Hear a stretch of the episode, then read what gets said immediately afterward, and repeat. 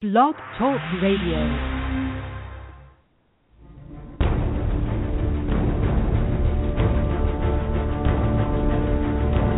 broadcasting from deep in the Eublepharis galaxy on a small planet called Geckonia, east of the Albino Hills and south of the raging Leucistic River, comes the one, the only Gecko Nation Radio.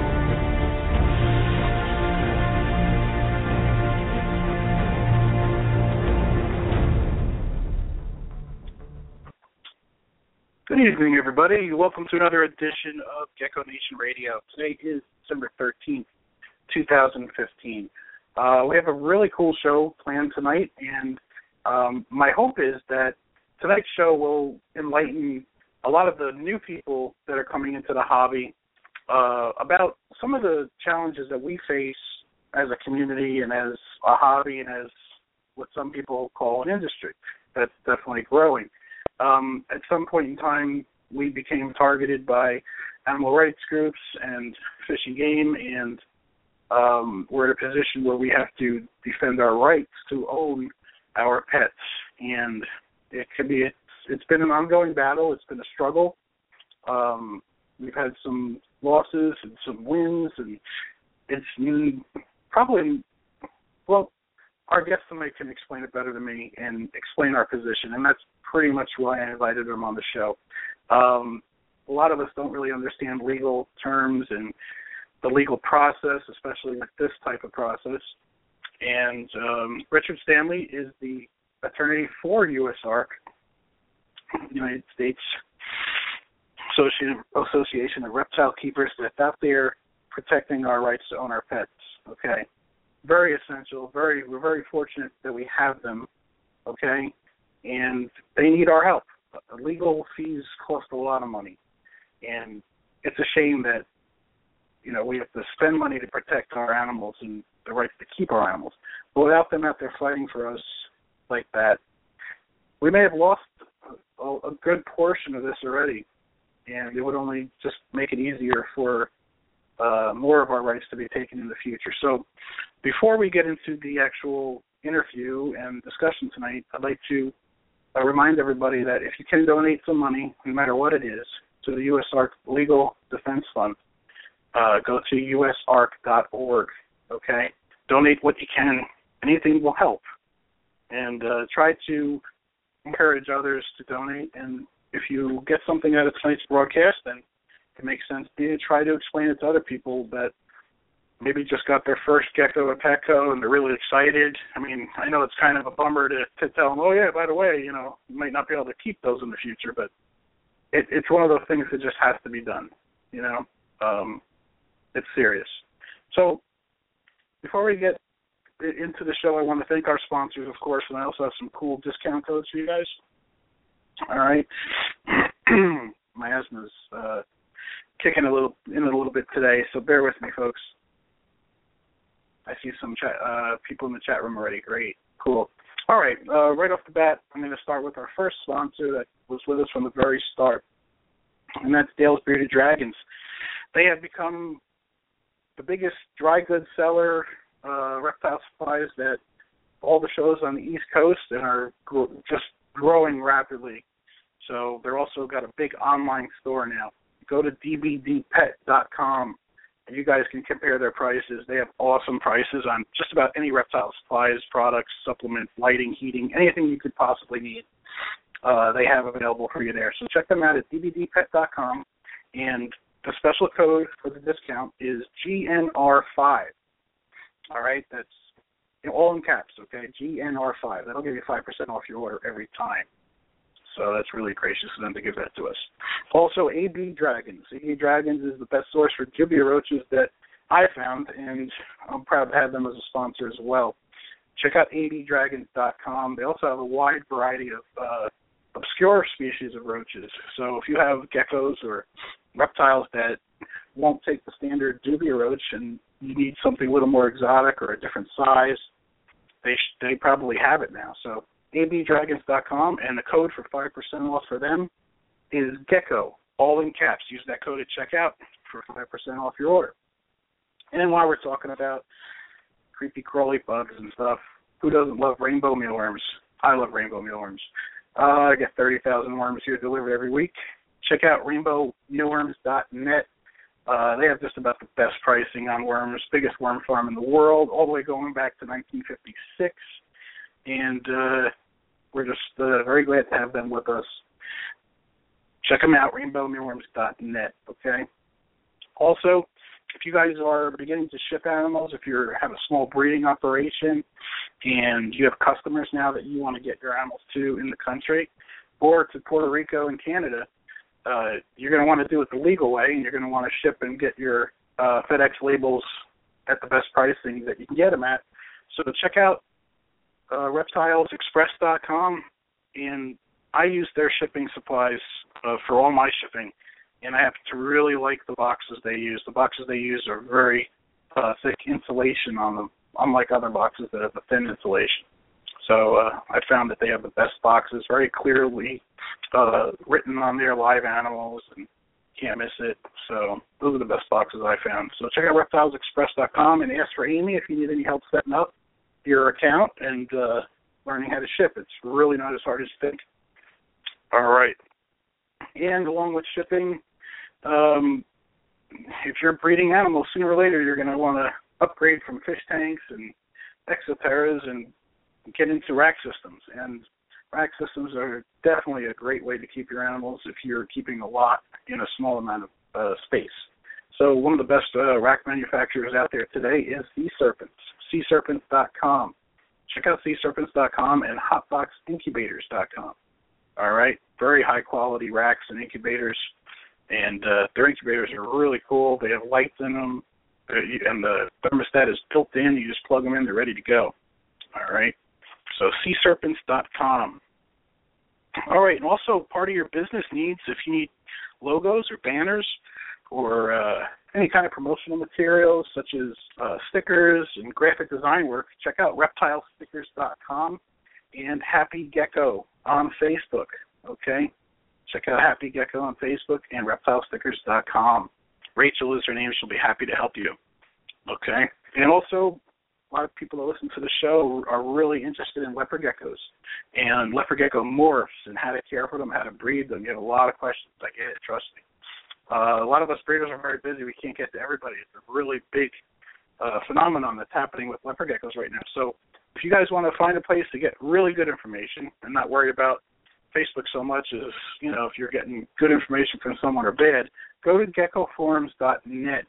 Type your uh, inquiries there. You're going to get all kinds of history of answers going back from like the first time some of these questions were asked. This this thing goes back to 2006. All right.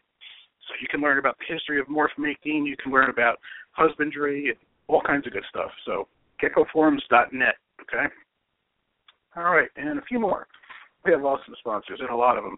Uh, Gecko Boa Reptiles. Check out geckoboa.com for all kinds of high quality leopard gecko morphs and wild types. John has uh, all the available wild types for leopard geckos on his site. Uh, World class breeder, top notch, knows what he's doing. Best bloodlines available. GeckoBoa.com. He's also on Facebook at Geckoboa Reptiles. All right, and Ohio Gecko. I don't know that I think is a missing in action, but um, check out OhioGecko.com. He's uh, one of the best breeders out there for tangerines, fat tails. He's pioneering the fat tail morph called the Starburst. All right, so check out OhioGecko.com.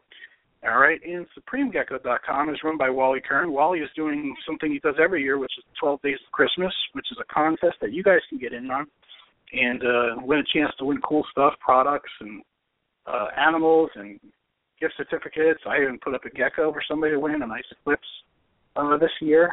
So uh, check out SupremeGecko.com on Facebook and, of course, the website. The website is more than just sales. It has all kinds of information there for you guys. Um, and uh, products as well. So he sells cresties and day geckos, micro geckos, really good stuff. All right, then let's see. Last but not least, Mr. Ron Tremper at leopardgecko.com. Check out leopardgecko.com uh, for just about anything you guys need gecko wise, leopard gecko wise, morphs, going back uh, 30, 35 plus years. Ron's been doing this, and if it wasn't for him, we wouldn't have a lot of the morphs that are in circulation today. So check out leopardgecko.com. He's got an app called LG Pro. LG Pro. Check that app out as well. And uh, that's like an encyclopedia of gecko morphs. All right, for all you new folks out there.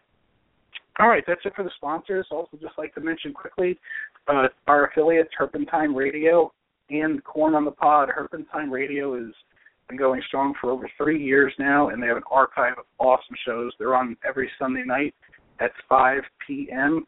So check them out, Herpentine Radio and Corn on the Pod. If you guys like colubrids and corn snakes, that's the show to, to listen to there. And uh, also Python, uh, Morelia Python Radio. Check them out as well. Okay. And uh, Tim was going to come on briefly in the beginning of the show because he's going to be uh, taking some time off uh, from co-hosting during the winter time because he's got a lot going on with work and stuff. So I'll just make that announcement for him. Um, we were planning on taking some time off for the winter, but the more I think about it, um, the more I just want to keep doing the show. I, I really like doing it. So um, I may just take a couple uh, shows off here and there throughout the winter, but as far as a total hiatus, uh, we're not going to do that. All right, so we'll be here for you to listen to. And uh, that's all the business there is for tonight. So I'm going to go ahead and bring our guest on. Uh, Richard Stanley, you're live on Gecko Nation Radio. Hi, Richard, you there? Yes, I'm here. How are you, David? I'm doing well. Good to have you on the show. Thank you so much for giving giving us some of your time tonight, Rich. No problem. All right. Um, I was thinking a good place to start the show would be to basically introduce yourself and um, let everybody know a little bit about your history in herpetoculture. Okay, sure. Um, well, I've I've had reptiles and amphibians of my own for a little over 50 years. Uh, my first uh, pet was when I was five years old. I had a pet box turtle, and I've been hooked ever since. Uh, um, I've been a lawyer for almost 30 years. Um, and I I started actually fighting these legal fights in um, Maryland um, before USARK was even you know, in existence. Um, lived in the Everglades for a couple years um, before I went to law school. So that I guess that'll give you a little bit of an idea. Right, and it, it, we were talking on the phone, and it, it's just like it's perfect that we have someone like you that knows this hobby and industry inside and out representing us legally because you know exactly what you're talking about. And uh that's comforting. And uh throughout our conversations uh over the past couple of weeks I came to you and I told you that you know I was feeling kind of very nervous and you know not so confident and a little upset about the whole situation that we were in right now. And uh, you really were able to put my mind at ease. And um, a lot of folks out there are are new hobbyists. They have no idea the the struggles that we face and the threat to our uh, hobby that we face. And um, maybe you can break it down a little bit for them. And like one of the questions that I have, like what what put us on their radar, so to speak? What what what what that got them interested in herpetoculture and as something to go after? And when do you when do you think this kind of started? This whole fight that we're facing. Well, this actually goes back quite a few decades. Uh, I've done some research um, on um, the Lacey Act. I've done research on um, the four-inch turtle ban at the uh, federal level, and mm-hmm. you know, and, and going back to the 60s and 70s, 1960s and 1970s, um, when the federal government was initially putting the turtle ban in place, the, the four-inch turtle rule. Um, you you can read right in the Federal Register that HSUS, Humane Society of the United States, was one of the commenters and they thought that no one should have turtles as pets. So this goes Period. back a long, long way. hmm But it's but it's gotten obviously worse in, in more recent years. Okay. What, what was it about the turtles? What made them decide on four inches as a, you know, as a guideline? Well, I, yeah, that's that's kind of interesting because um, initially, um, and and and I, and I should say it's it's it's really just arbitrary. Um, and, and initially, they had um, proposed, I believe it was a six-inch rule, which was again arbitrary. They were just trying to come up with a size that kids wouldn't like as a pet.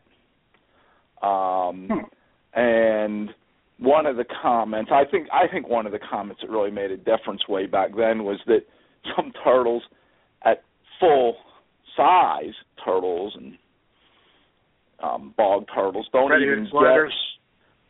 get, yeah, don't even get over four inches. So, um, small. yeah, so so they just they just said okay, you know, you know, they just next time around they just had four inches in there, and and they had something about you know kids putting the turtles in their mouth, um, which I guess I guess was part of it, but it was it was it was essentially arbitrary, and and the history was pretty simple. They said, you know, we're going to try something, and if we have outbreaks of salmonella, then we'll just get more restrictive. And they just picked something that was four inches, and that was it. Well, when I was young, when I was a kid, I think I probably saw the last days of the little baby red-eared sliders in like Woolworths stuff like that. And, um, Right. You know, but back then you would buy a turtle and they would sell you that little plastic. uh I don't know. It would look like a little dish. It was so small and there's no filter, of course, and had like little steps for the turtle to climb out. But very, I mean, the turtle was the size of a quarter and its habitat was maybe less than a foot long. And you know, they would sell you that a little thing of, of turtle food. And of course, now there's no filtration, there's no water, uh, there's no chemicals like safe uh, safe coat or whatever that stuff is called. Um, and there's no, no aquarium salt being sold back then. And of course, now people aren't going to be cleaning the water regularly. And maybe there were a couple of cases where people got sick. I don't know, but I'm thinking something like that must have happened, and due to not keeping these animals correctly, to put put turtles on the radar like that. I mean, is that a good assessment, Rich? Yeah, I mean, I, I, I, I, I mean, these groups, and, and you know, and I, you know, and I haven't done you know research to understand, you know, you know whether you know how they've evolved, but you can see from early on, all the way back in the 60s and 70s, they just thought that what we call animal rights groups, they just thought that people shouldn't have any reptiles or amphibians as pets. In fact, in, in my research on the Lacey Act, I saw where there was a proposal at the federal level um, back in those years where they were going to say no reptiles or amphibians can be imported, and we'll, except for a few that we'll put on a list that'll be okay. And Right. that, of course, that never happened, and people don't even realize that you know decades and decades ago this was this was actually going on. And this Lacey Act goes back all the way to the early 1900s when uh people were collecting bird feathers. Is, is that what I remember correctly? From uh, That's correct. Yes. yeah. it was. I think it was. In fact, I think it was enacted in 1900. All right, and they've just been adding to this act ever since, and um, even that even uh, certain wood from uh, pe- that people were importing for guitars, wasn't it? Uh, Yeah, it was. It was the Gibson guitar case. Um, Yep. Where the uh, U.S. Fish and Wildlife went after Gibson, and um, they ended up settling the case and paying some very substantial fines. And um, I can tell you, I, I'd written to my congressman um, about the Lacey Act in the last six to eight months. I got a, I got a four page letter back, all about the really? Gibson guitar case. Yeah, it was. Yeah, I've got, I've got it right here. You know, hand signed by my congressman, and you know, you know, saying, yeah, I agree with you, and then just going off on the Gibson guitar case and just how utterly ridiculous, the, you know, the, the Lacey Act is, and so there's clearly um, representatives who are very unhappy with that law. That's good to know. At least they're at least they're aware of it and they they know it's uh, they know what it is. Um, some of them don't don't even know what it is, right? I mean, they're becoming more aware of it today because uh, we're out there trying to change things. But um, I'm sure not ever not all these congressmen even know what that's about, right? I mean, yeah, I I I think it's it's more of the you know the, the congressmen that you know are concerned about um you know business and business being able to conduct itself without interference from government and you know and, and what happened to the Gibson um guitar company just really struck a chord with them and they were unha- very unhappy about it um no and, pun intended, right? yeah Well, I wonder how much uh, money Gibson lost throughout everything with the the legal battle and everything. Um, got to be uh, got to be big big bucks. yeah it was big bucks yeah All right. Well, getting back to our situation, um, over the over the last few years, it's uh, it's always for me like that's aware of what's going on. I don't know all the intricate detail, details, of course, and that's why you're here with us tonight. Um, it's always been like a little black cloud in the background for me, just to know that what I love to do uh, is threatened and um, could become difficult or impossible to do in the future. And it's uh, it's gotten me a little down in the dumps. Uh, but I do think about things like that. I do. wor- I'm a worry. Talk a little bit about what's going on and what USARK is doing for us, and uh, basically, uh, let's help put some people's minds at ease, like you did for me, uh, Rich, if you don't mind doing it again. Sure. yeah. Sure, no problem. Um, yeah, I mean, you know, kind of, you know, coming up, you know, to up to date, you know, you know, what we have now is, you know, a bunch of call animal rights groups that are essentially lobbying organizations. They're not the ones that are taking care of cats and dogs um, at your local shelter, and know, the, you know the Humane Society of the United States, um, ASPCA, PETA, um, Animal Legal Defense Fund, or something like that. There's there's uh, half a dozen or more of them, and then we've actually had some of the organizations that have more of an environmental sound to them Center for Biological Diversity and the Nature Conservancy, who have essentially been infiltrated by animal rights people. And they have taken on that agenda. So th- those are those are our adversaries, and um, and and and they're well financed. You know, it, I, I I was looking at the Humane Society of the United States, and I don't know what it is this year, but you know, a couple of years ago they were bringing in like 160 million dollars. So, you know, they're obviously very well financed, and they they they don't just go after us; they go after animal agriculture, um, and anything really. They they go after zoos. Uh, really, I mean, anything having to do with animals, they go after.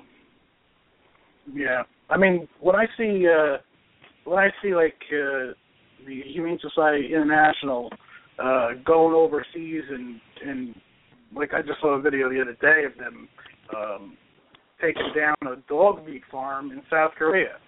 I mean, something like that. I'm a dog lover. I mean, something like that. I'm like, wow, good for them. You know, they shut down this this dog meat farm. I mean, these people eat dogs over there. Jeez, and uh, you know that makes me feel good.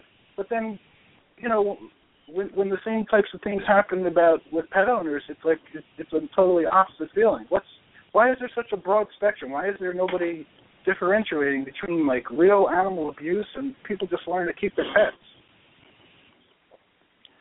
Well, it, it's become an industry, really, and um, they have to they they have to keep, have to keep their people busy to find things to go after. Um, they they send people. Uh, I was just listening the other night to someone who worked for the Humane Society, and he had been sent on missions to work at farms and then send information back to the Humane Society. And it was, you know, and he explained how, like, it gets falsified. Um, so, you know, it's a lot of money, I guess, that they have, and they're looking for things to go after. And it's an ideology. And you know, they think that animals should have the same rights as people, and so you couldn't have another person as a pet so you can't have a dog as a pet.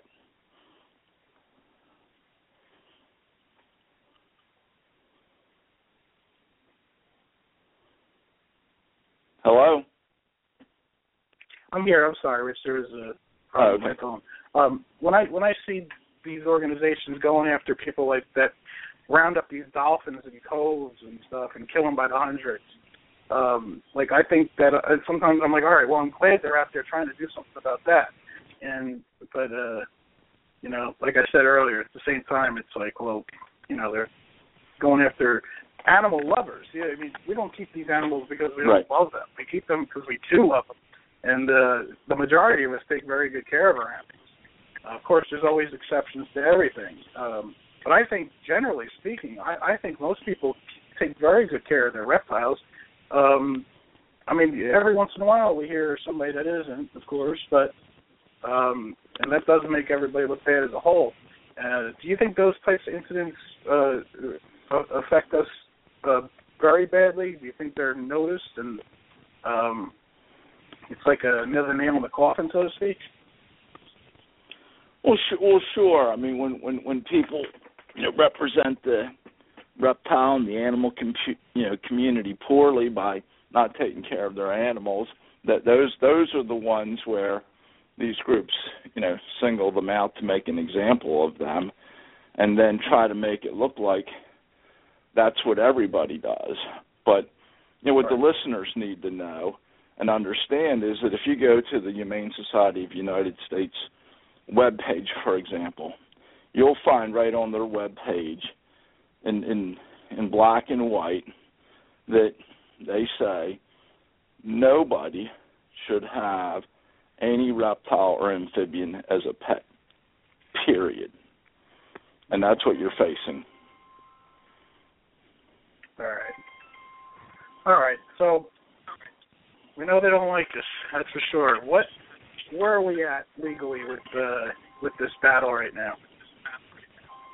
Okay. Well, I mean, in, in in the last year, we've accomplished more than I could have ever imagined the um, we we we had filed a lawsuit um, against the listing of the Burmese python, African rock pythons, and yellow anaconda. And at the beginning of this year, the U.S. Fish and Wildlife decided to add to the list of prohibited snakes um, three more species of anaconda. Um, the one that people would know is the green anaconda, plus the reticulated python. And we were ready to um, respond to that and responded quickly. We amended our complaint um, added to our complaint that we were challenging the um, the listing of the reticulated python and the three additional species of anacondas, and we filed for a preliminary injunction to stop U.S. Fish and Wildlife from enforcing that current listing. Um, we, we weren't able to do anything about the. Uh, we weren't able to include in the preliminary injunction the Burmese pythons and African rock pythons and yellow anacondas. They're in our main lawsuit, but the preliminary injunction requires you to uh, file essentially immediately. And so the only ones that we could challenge at this point were the ones that were just listed. And so we did. And the the standard for getting a preliminary injunction is extraordinarily high, and it's it's it's very unusual to get a preliminary injunction when the other side is claiming environmental damage, which is what they're claiming with the, with the Burmese pythons and whatnot in Florida. And nonetheless, we did get a preliminary injunction and that allows um, the uh, members to transport from state to state uh, reticulated pythons and yellow anacondas, um, with the exception of Florida and Texas at this point, because the judge looked and just assumed for purposes of the preliminary injunction that the allegations that the government was making would were accurate and said, well, you know, you're only claiming that they could survive in southern Texas and southern Florida, so those are the only states that you know we won't include in the preliminary injunction. And what exactly is an injunction for people that don't understand it? Well, an, an injunction it says to U.S. Fish and Wildlife, you may not enforce the law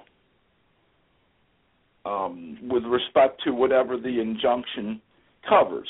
In this case, um, it covers uh, the interstate transportation of reticulated pythons and um, green anacondas. And um, when we get to the main part of the case, then the judge will also include the Burmese pythons, the African rock pythons, and the um, yellow anacondas as as part of you know a, a permanent injunction, assuming that the the appeal that's that's um, going on right now that we prevail, which it's we have a very strong case, and so I would say that you know the likelihood is is that we will prevail, and even if they knocked it out on some kind of technical argument, as long as we we continue to prevail on the argument that the Lacey Act doesn't prevent the transportation of injurious species within the continental United States, um, then one way or the other we'll get that injunction for all the snakes that have been listed. And in fact, that that that ruling will apply for all injurious species because they just inter- they, they just interpreted the law in a way that um, the law wasn't written, and in a way that the legislative history clearly showed was not what was intended when around the 1960s the Lacey Act was amended. And even and, and even US, the U.S. Fish and Wildlife had at one point back then proposed a regulation that made it clear that even if you had animals that were listed as injurious species, that you'd be allowed to um, transport them within what they call the continental United States, meaning that you couldn't transport them to um, Hawaii and you couldn't transport them to territories and you know like Guam, Puerto Rico, and places like that, but within the 49 continental United States that you would be allowed to transport them. Okay. Now, with this injunction and, and the appeal, we're going to be going back to court when? Well, actually, actually um, we we received um, on this past Wednesday the brief for the Center for Biological Diversity and the Humane Society of the United States. They intervened in the case. Um, and a week prior to that, we had received the brief for um, U.S. Fish and Wildlife Service. So now we have all the briefs that are going to be filed against us, um, where they're going to try to support why they've appealed our injunction. And on January 11th, we will file our brief and explain why their reasoning is incorrect. And you know, to be honest with you, you know what I've seen in the briefs is essentially nothing particularly new, nothing particularly novel. It's essentially all they're saying or trying to say is that the judge at the district court level made a mistake, and so the whole thing should be overturned. And he wrote it's like a 60-page opinion. Um, he was very meticulous. He understood the issues from from the first minute that he started speaking in the courtroom, the very first hearing at the beginning of this year. I just said, "Oh my God, this guy read everything we sent him, and he understands what's going on." And he basically looked at U.S. Fish and Wildlife and started asking them very hard questions. And it was clear that what he was saying to them is look, I think these people are entitled to the preliminary injunction that they're asking for, and I think that their position on interstate transportation of injurious species is, is correct. And so I'm going to give you the opportunity to explain to me, you know, you know where I misunderstand this. And and and they knew it, and the Fish and Wildlife knew that too, because um, you could see it in their faces. It, it, it looked like a funeral. I mean, you could see that they they literally they, they I mean, their you could their faces just dropped, and you could see they knew that that that you know that you know the gig was up. That they weren't going to be able to get away with this. Nope. Yeah. Is there any um, is there any video footage at all of these proceedings? No, no, no, no, there isn't. Um, and and that's really a shame because you know I at at, at the first hearing, I you know I I had a, a, a much better angle, but because of the way I was sitting, I had a much better angle to see the people for the faces of the people from U.S. Fish and Wildlife. At the second hearing, I couldn't.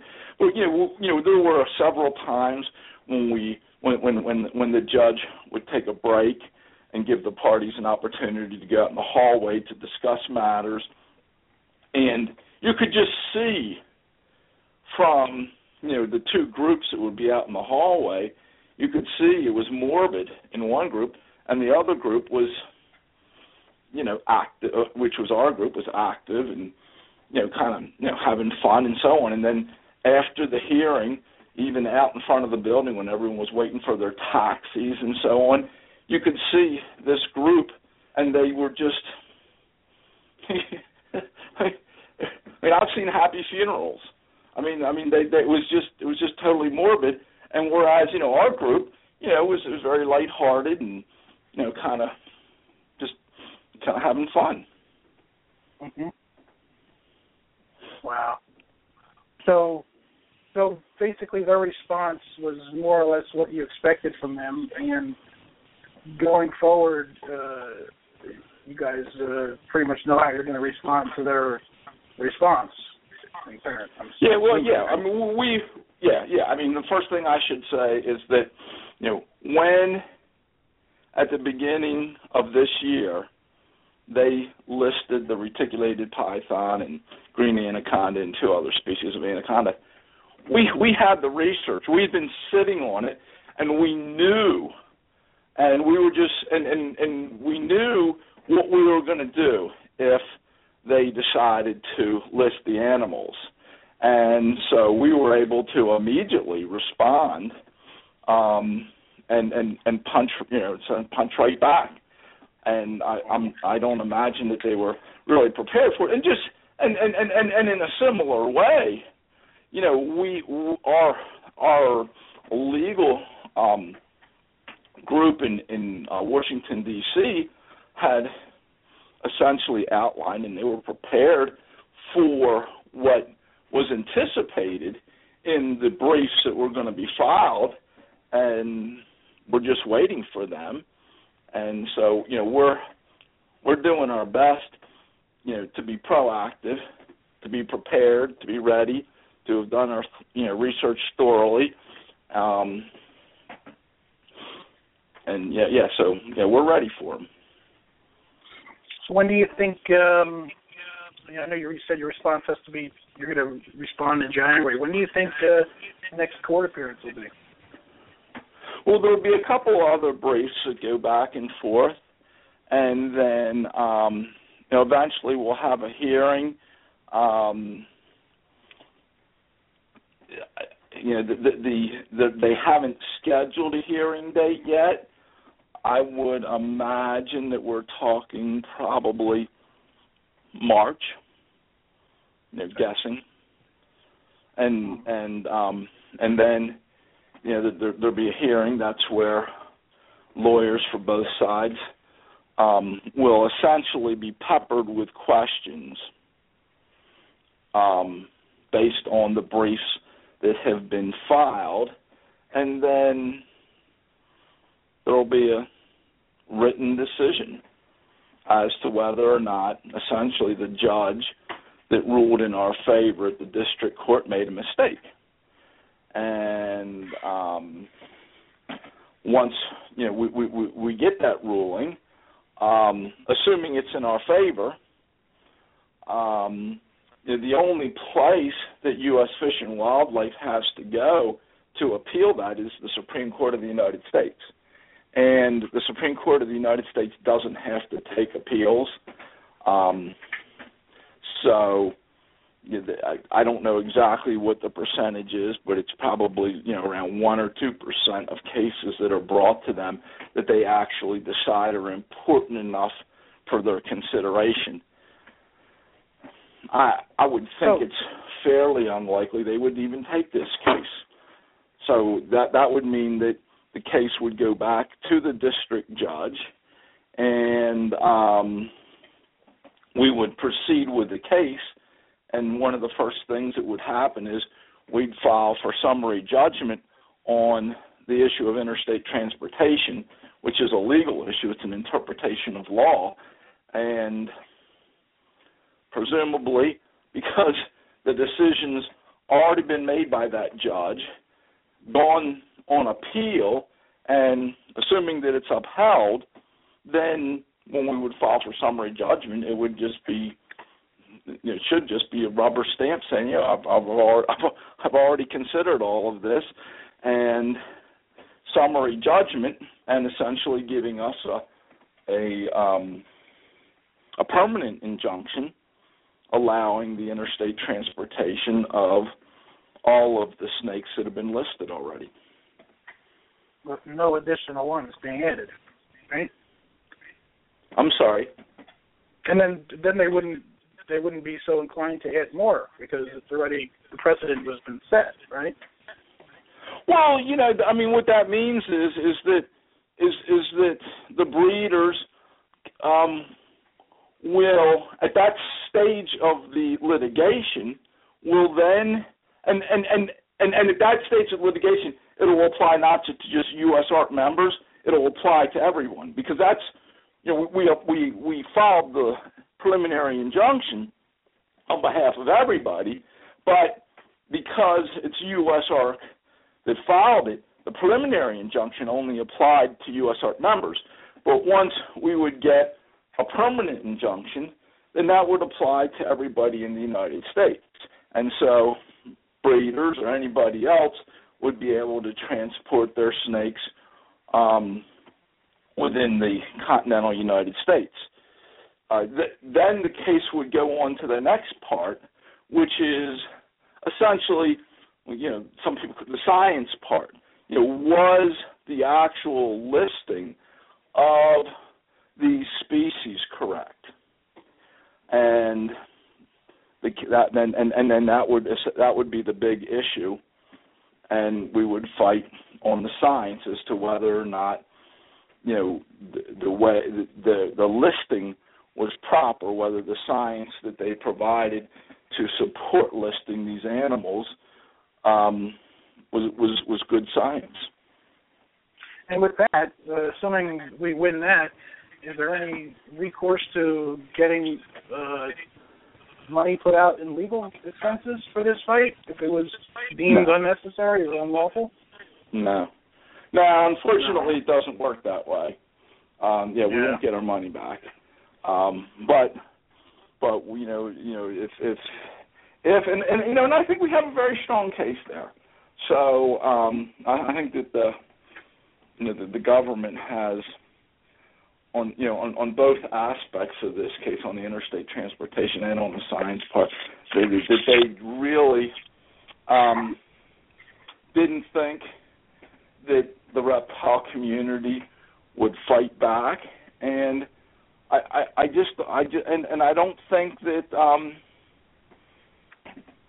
I I don't I, I it's hard because because it's been very clear to me that you know the the grounds for for fighting this case.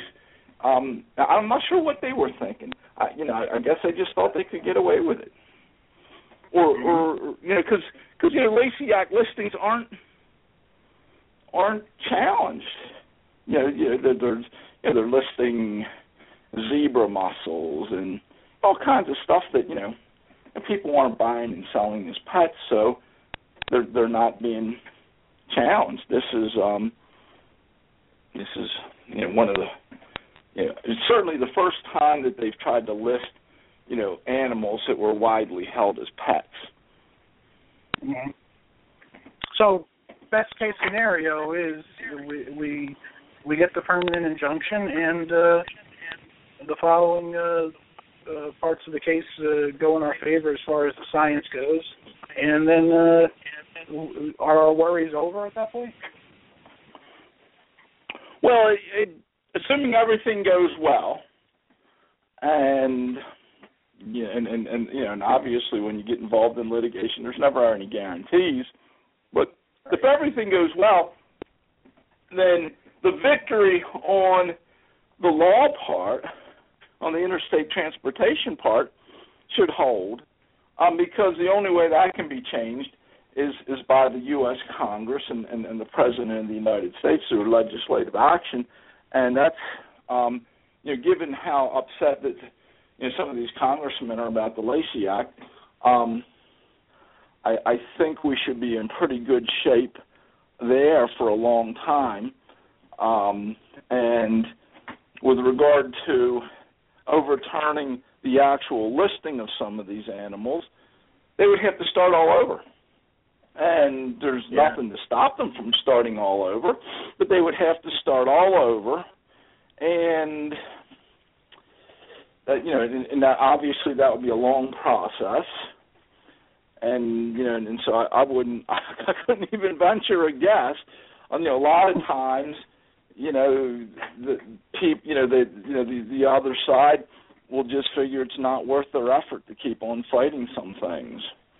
So yeah, I, I I wouldn't know what to to guess on that, but I wouldn't I wouldn't say that we're clear because they do have the opportunity if they want to you know to, you know to, to start a new listing process. So what's uh, but they have to do it based on good science. Right. Okay. Well, what's what's what's all this cost? What, what's the number up to? If I may ask. How much does it cost? Yeah. How much is it That's a good question. Uh, That's a good question. Yeah. I'm not the one that's writing the checks. Um, okay. but um you know it's it's probably you know several hundred thousand dollars um it's you know it's it's not it's not inexpensive to um you know have Washington DC lawyers you know fighting these cases for you um you know we you know we try to be efficient they you know the the law firm tries to be efficient. Um, you know, they've been working with us, um, but it's it's still an expensive proposition.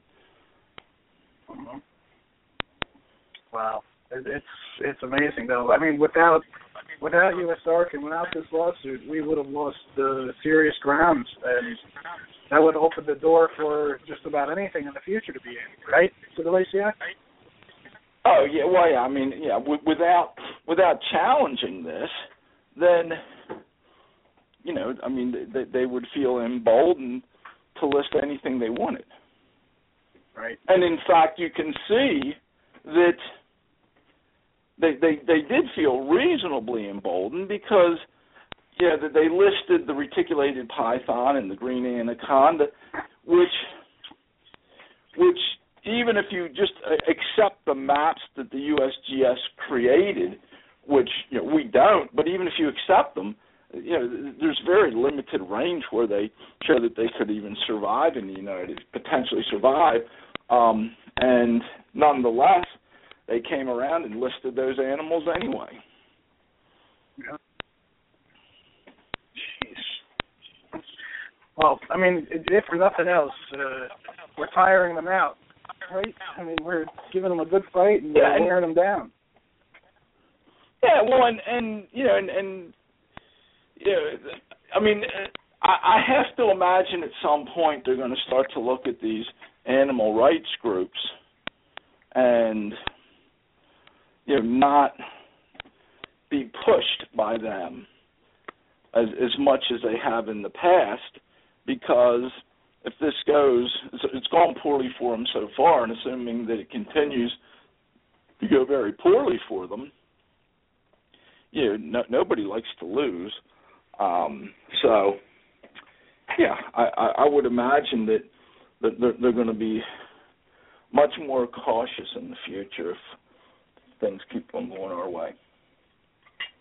Um, we talked a little bit about uh, PIJAC, and uh, for people that don't know what PIJAC is, could you explain what PIJAC does for uh, pet stores and whatnot, and how they're separate from USARK? Sure. Yeah. I mean, I mean, the question you would ask was was you know, kind I, and and you know, and you can articulate better than I can, but you know, you know, you, there there there have been concerns raised in the past of that U.S. Ark and and and, PIJAC were somehow or another the same thing, or that that that, that they had some control over us, and yeah, and, and nothing could be further from the truth. Um, two completely, totally different organizations. Um, you know, we've been around for whatever, five or six years. PIJAC has been around for decades.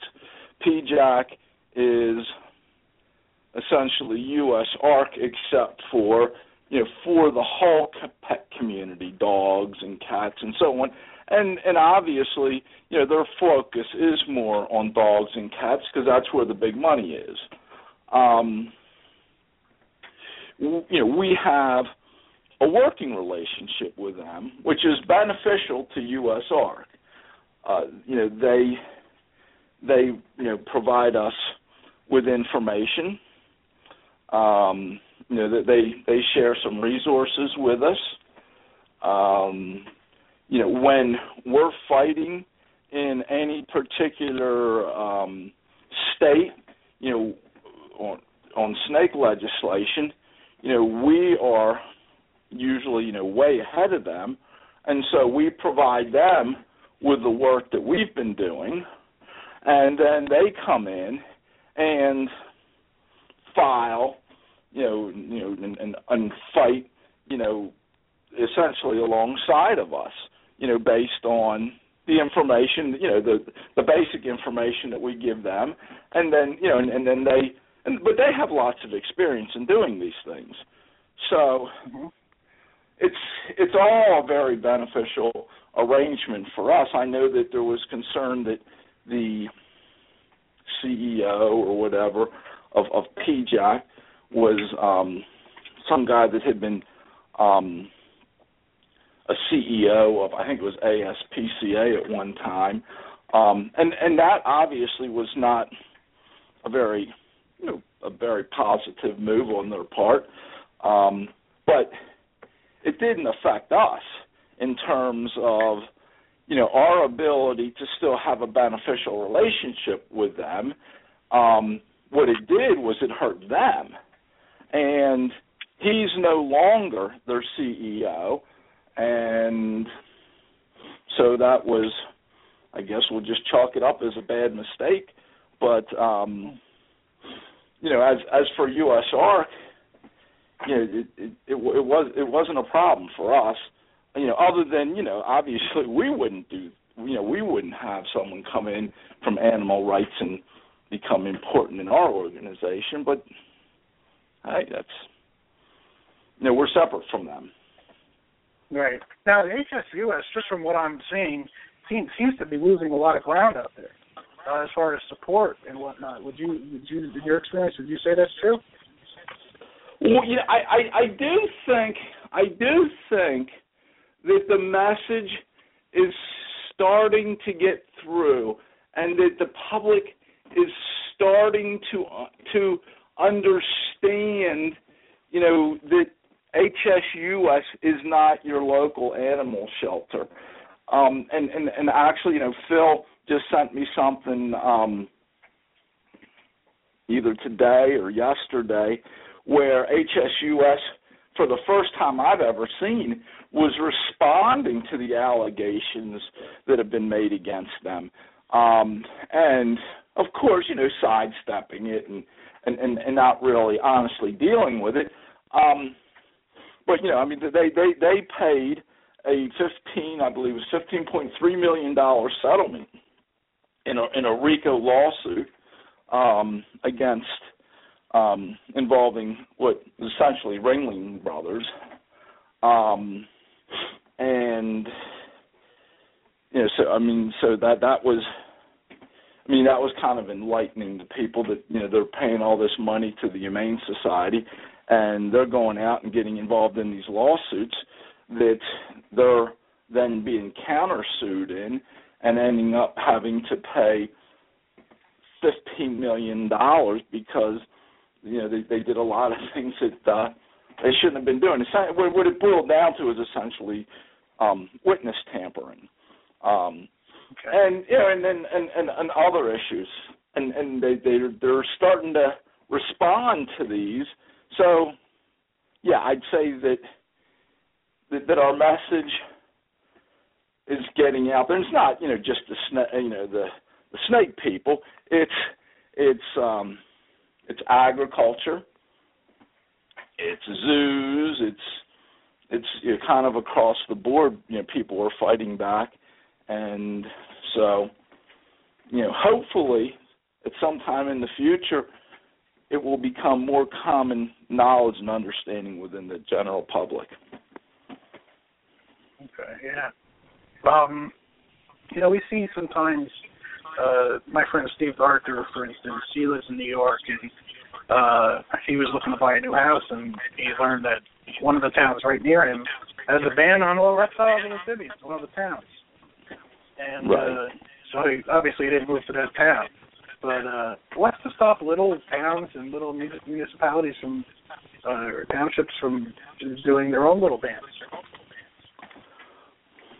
Well, you know, and and and, and there's there there's a lot of that going on, and um, you know, and, and obviously we can't be everywhere fighting everything all the time.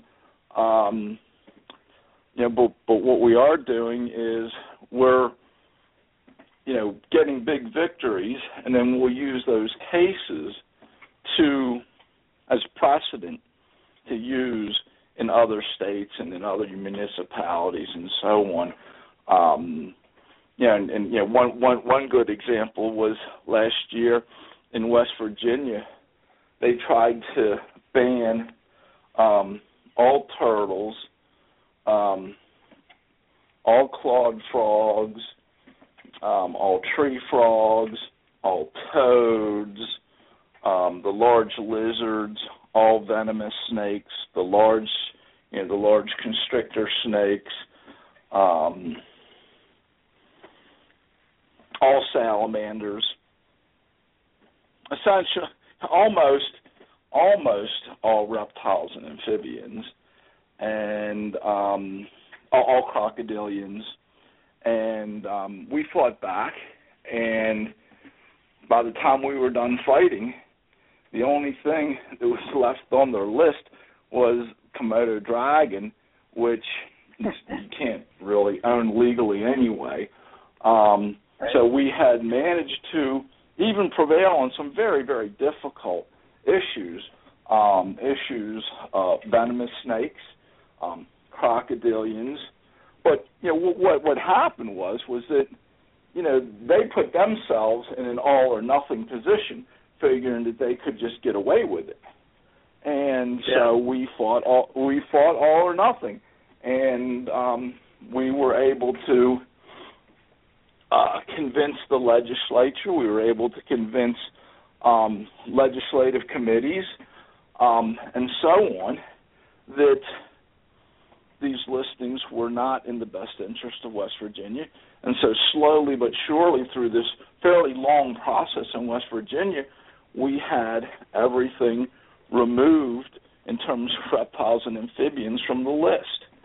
Um, yeah, and and you know, if if someone would have said to me that in 2015 we would get a preliminary injunction against the United States government, and that we would take and turn around, which what was almost a total ban on reptiles and amphibians, and knock everything out of the off the ban, you know, I would have said you're nuts.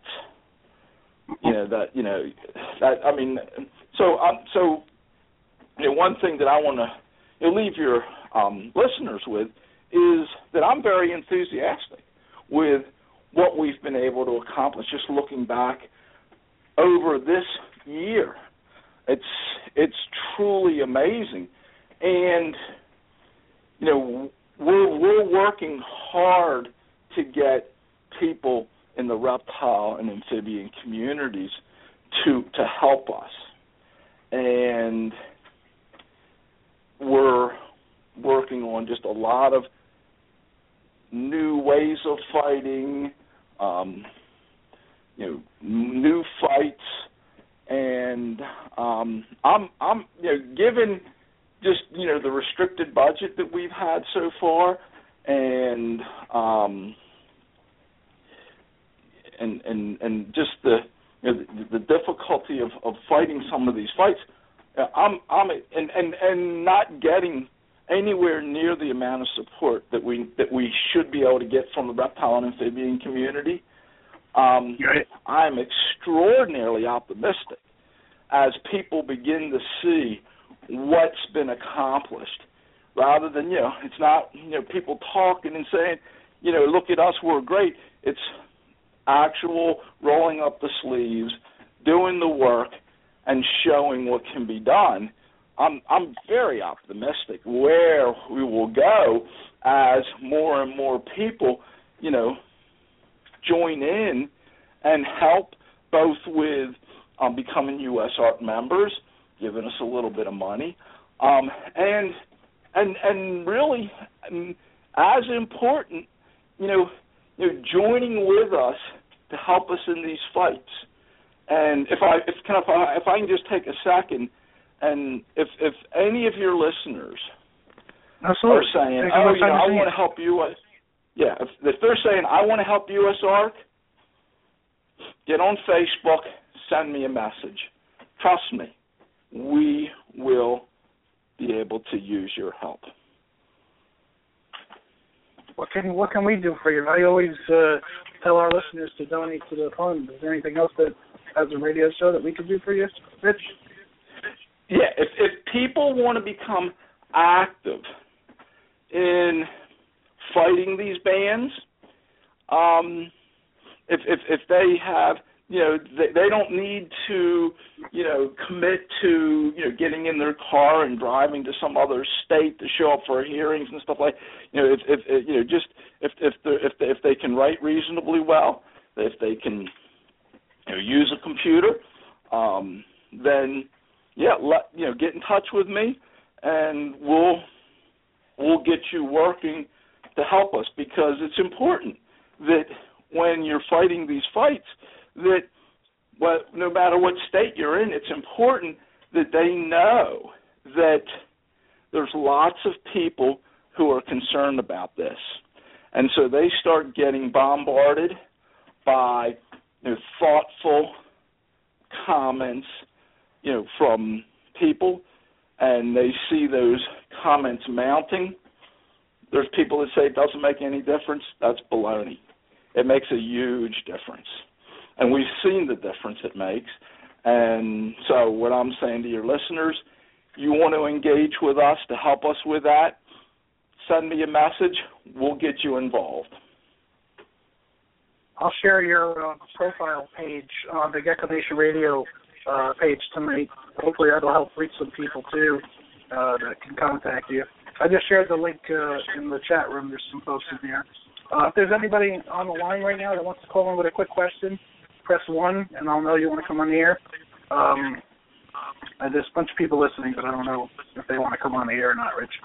Um, so, Rich, we, we don't have to take too much more of your time, but um, for the future, uh, how you feeling? You're feeling good about it? From what I can hear, it sounds positive. Yeah, no, I'm I'm extra. I, I am I'm extraordinarily optimistic. Uh, yeah, you know, I mean, yeah, I mean, are are these animal rights groups going away? Not a chance. Not unless the IRS steps in and takes away their 501c3 status, um, because they're getting hundreds of millions of dollars. So you know right. they're not going away. We, you know we will continue to um, have some amounts of money allocated against um, reptiles and amphibians, but you know we we we can fight back, and we will fight back, and we're on the better side of this argument. It's it's really you know what they're trying to do is really un-American, know, taking away people's rights. You're telling David Powell you can't have those leopard geckos anymore without without due process. You can't take rights away without due process, right? I mean, and and and and and and and, and why and, and why would you? I mean, why would you take away someone's rights? To have leopard. It's just so arbitrary. Um, well, I haven't heard that. They're not coming after my leopard geckos yet, though. Uh, you know, let's not jinx it. Uh, well, I, I would, I would, I would, I would guarantee to you that there won't be any reptile or amphibian that they won't go after. Yeah, I, I would agree with that too. This uh this this precedent in well this uh this win in Virginia uh did that set a precedent that can be used at a federal level? Well, not not at a federal level, but you know the the win in West Virginia um, is going to send a message to other states that if they you know if if if they go after reptiles and amphibians that, that we're going to fight back. Right. Um and so over time you know there there will be a reputation that's developed and they'll understand that this isn't easy pickings.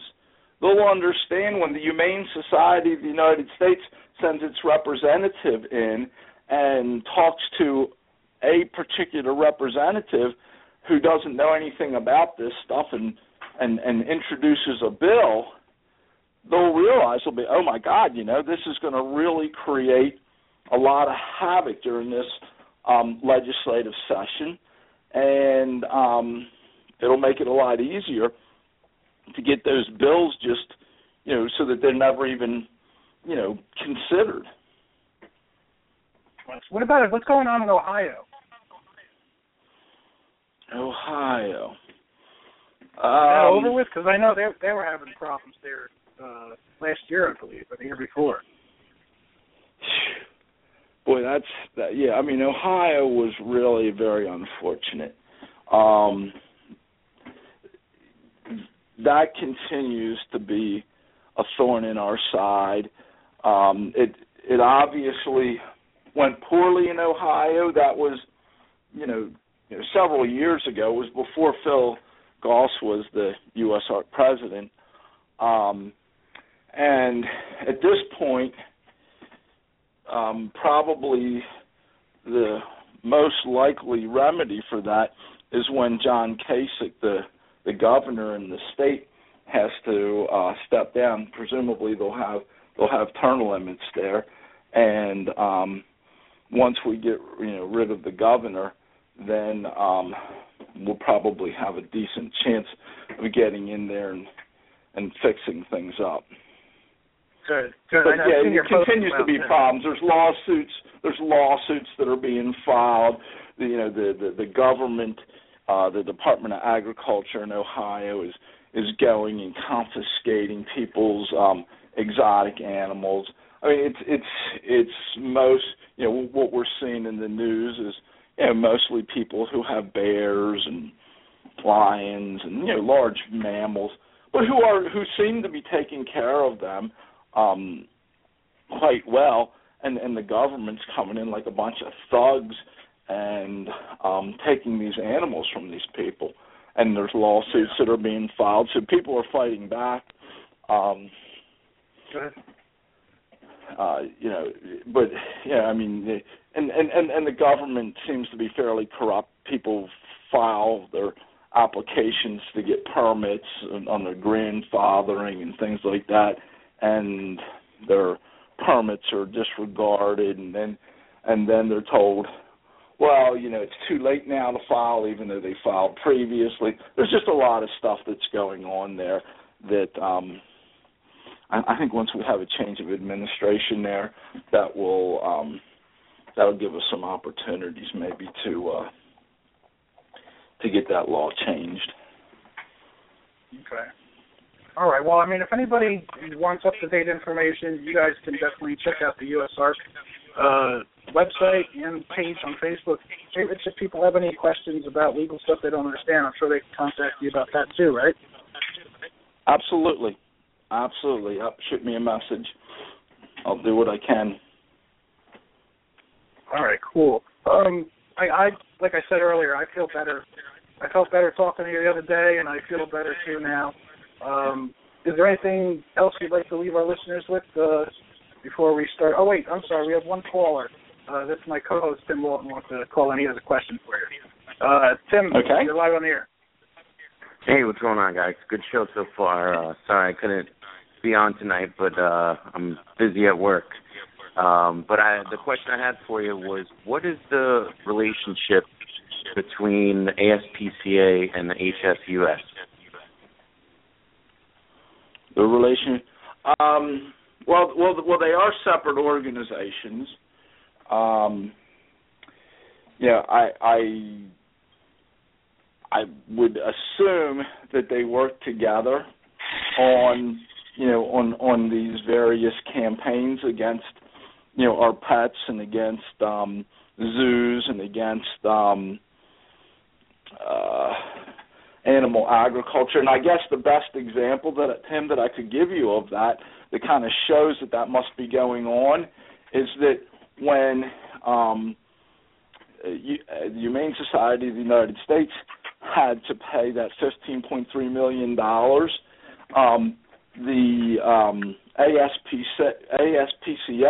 was also involved in that same case, and they had to pay $10 million.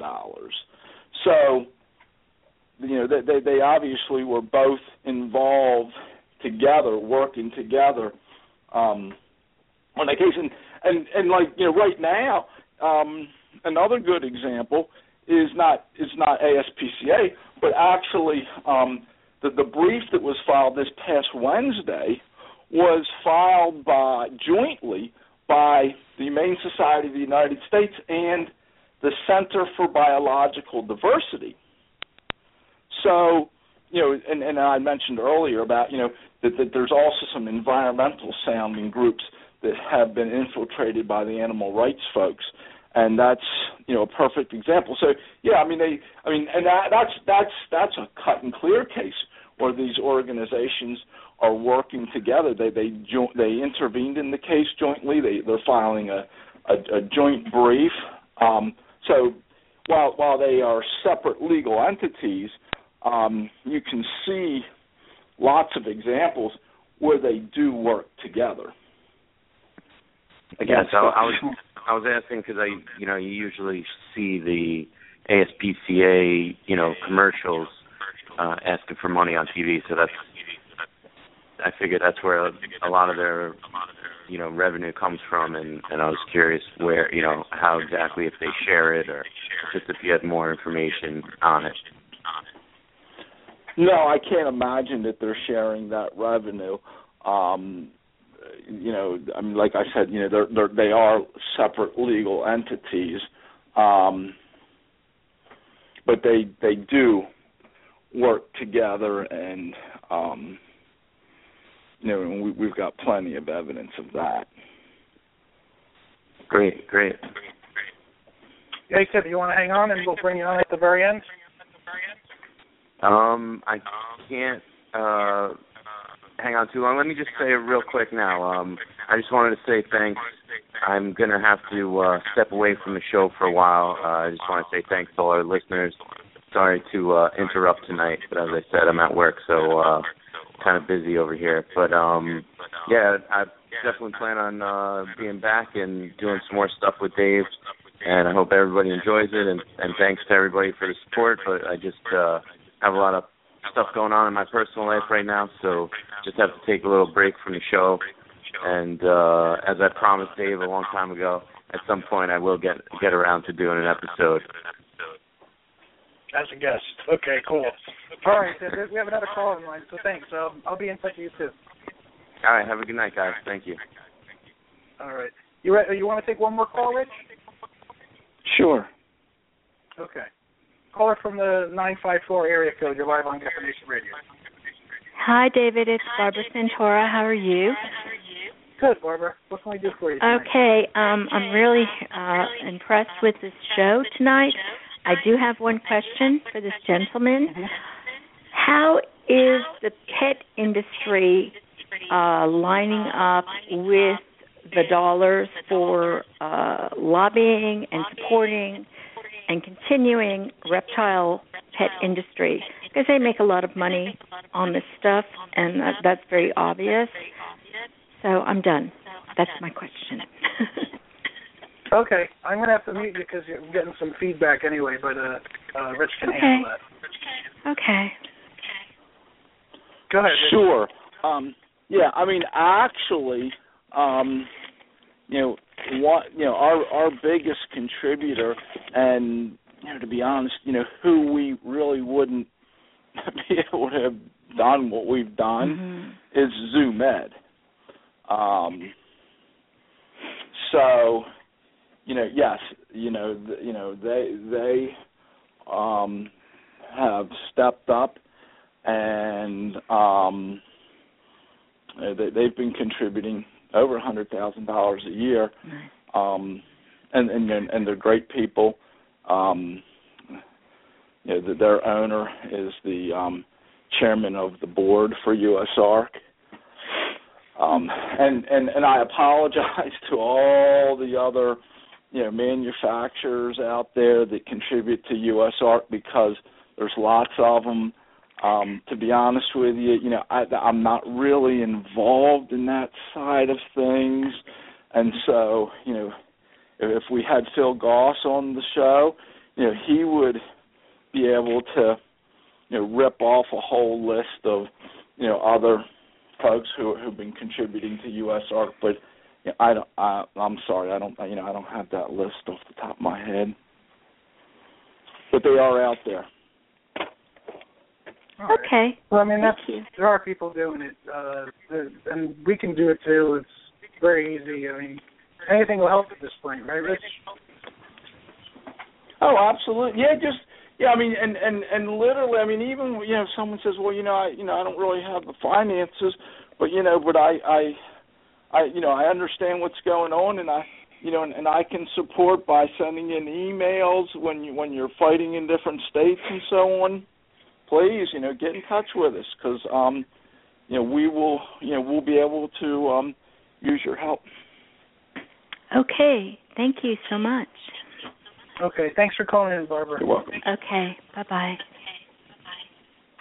All right, Rich. This has been an enlightening uh, episode for us. Uh, like I said earlier, is there anything last uh, thoughts uh, you'd like to leave us with tonight?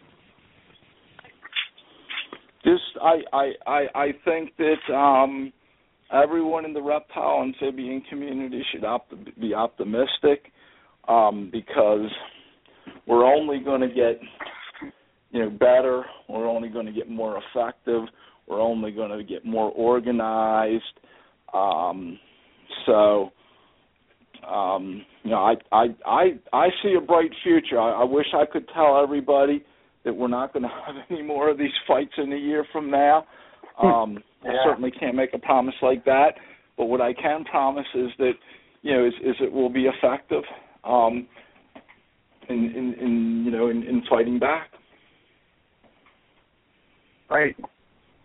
And everybody can do a little to do their part. Well, I like I said, I'm going to keep uh, mentioning it on the show and uh, try and inspire other people to donate. And if you can think of anything else that we can do as a radio show here, Rich, uh, just let me know, and I'll be I'll totally be in touch with you online as well.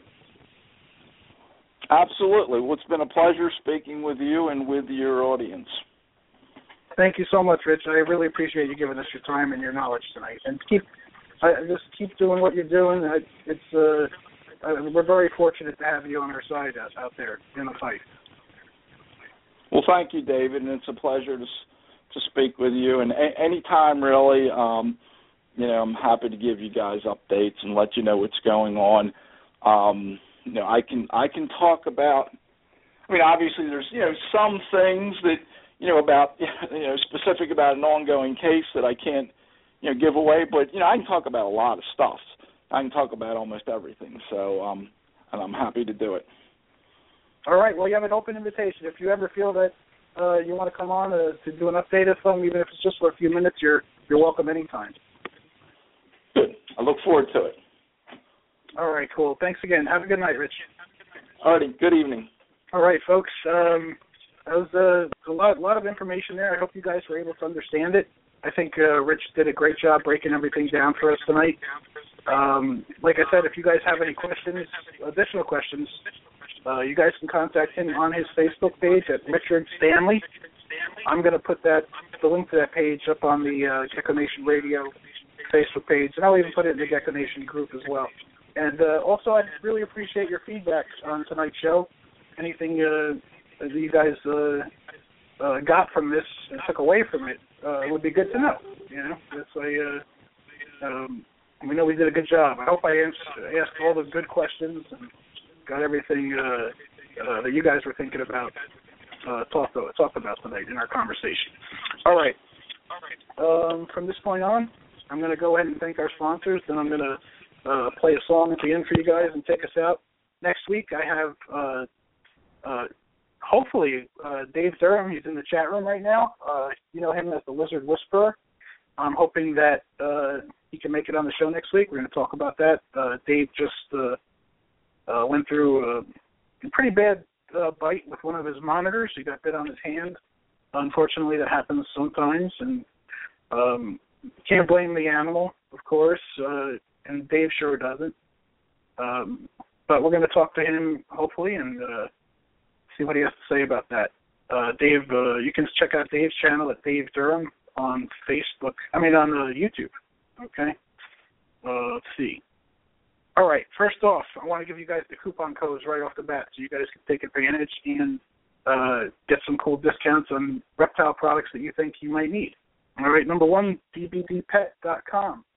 Uh, the code for Dale's Bearded Dragons Pet Supply is GNR5. Okay, GNR5, all in caps. They'll give you 5% off any, every time you order. And uh, they have a huge uh, website they just did, and basically any reptile supply products you could use are on that site. So check them out. All right, abdragons.com, of course. If you guys need dubia roaches, check out abdragons.com. They also have a bunch of obscure species of roaches that you might need for different uh, exotic animals, and uh, one of the few uh, roach companies really branching out into different species of roaches. So definitely check them out, abdragons.com. If you you are ordering from them, use the code GECKO, all in caps at checkout for 5% off any order with them as well. And uh, let's talk about reptilestickers.com. If you guys need promotional materials, banners, graphic design work, stickers, uh, check out reptilestickers.com and Happy Gecko on Facebook. Okay, check them out. That's Rachel's uh, business. Does very good graphic design work. Uh, sea serpents and hot box incubators. Uh, best racks, best incubators on the market right now, very much, and uh, doing very well. A lot of people are uh, supporting sea serpents and hot box incubators, so take advantage. Check them out. Uh, great quality uh, racks and incubators. All right. Also, reptilesexpress.com. If you guys are shipping animals, make sure you're doing it the legal way, the right way, and with uh, the best rates on FedEx labels and reptile shipping supplies. I love their boxes. I say it all the time. They have the, the thick, heavy insulation on their boxes, which is great. Keeps everybody warm in the winter and cool in the summer. ReptilesExpress.com. And of course, rainbow mealworms. I love rainbow mealworms. Everybody loves rainbow mealworms. Check out rainbowmealworms.net. Best pricing on mealworms and feeders, and uh, they got all kinds of great stuff. They can even do little combo packs and everything for you.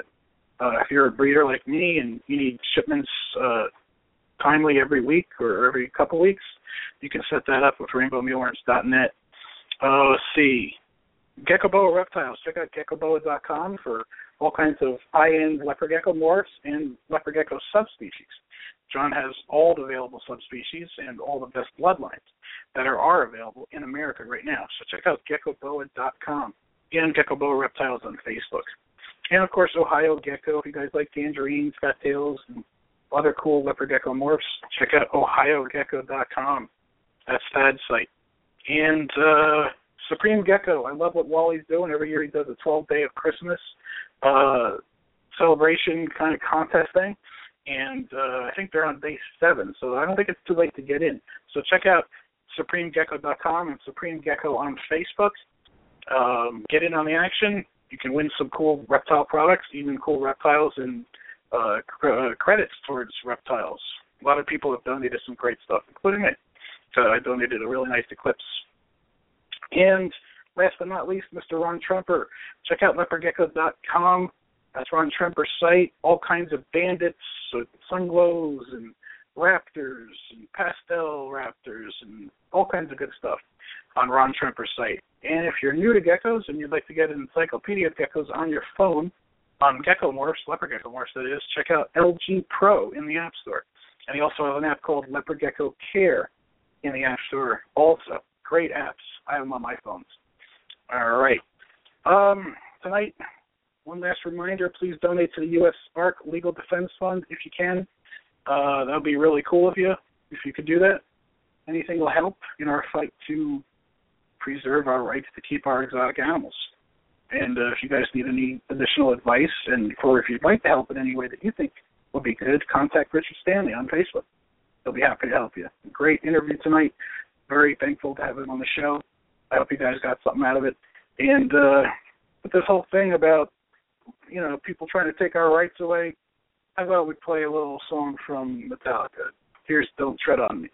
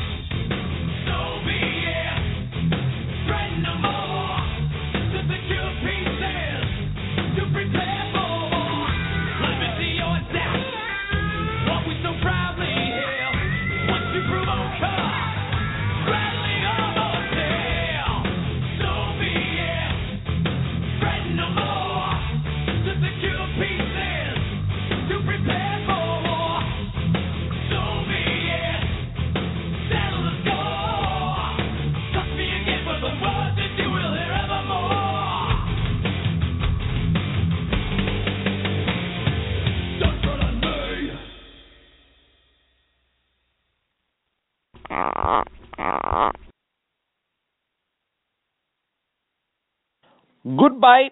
Thank you very much.